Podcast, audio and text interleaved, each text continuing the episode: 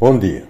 Em edições anteriores desta opinião com assinatura, eu falei sobre a forma, no meu entender, ridícula, desnecessária, como se referem a entidades, em particular a figuras públicas, mas não só.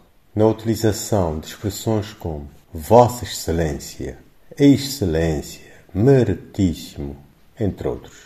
Eu penso que se trata de uma situação absurda, que não se pensa realmente o que é que se, que se pretende e que as pessoas repetem porque lá fora se faz e faz bem uh, em Deus, em certa medida, essas uh, autoridades que ocupam esses cargos.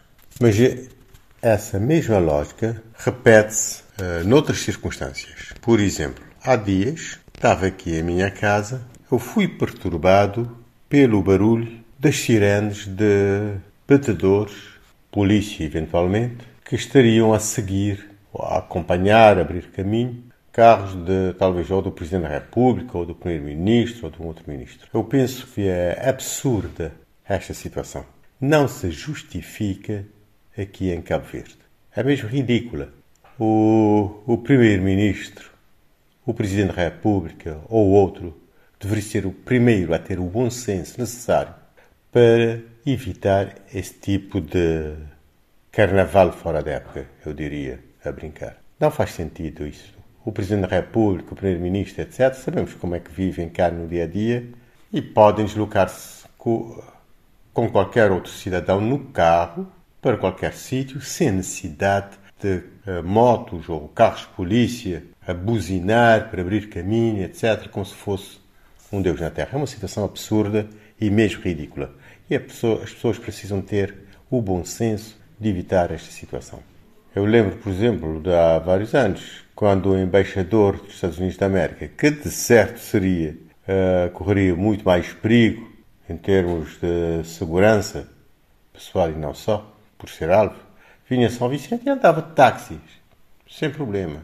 Não estou a pedir tanto ao Presidente da República, ao Primeiro-Ministro ou ao outro Ministro, mas que se evite essa, essa situação ridícula de ter carros, moto de polícia, uh, frente e atrás, buzinando, como se fosse algo uh, de supra urgência e emergência. Esse tipo de buzinas, sim, faz sentido. É para carros que levem doentes ou em estado de emergência. Uma outra situação que mostra a fraca capacidade de reflexão, um indicador do nível deste país, é a utilização excessiva de fatos pelas pessoas que ocupam cargos públicos.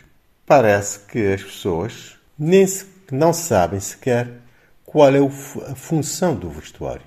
É absurdo, a 27 graus, 30 graus, com umidade superior a 70%, 60%, as pessoas estarem aqui em Cabo Verde de fato e gravata. É ridículo. Penso talvez que estão a se fazer respeitar. É uma situação ridícula.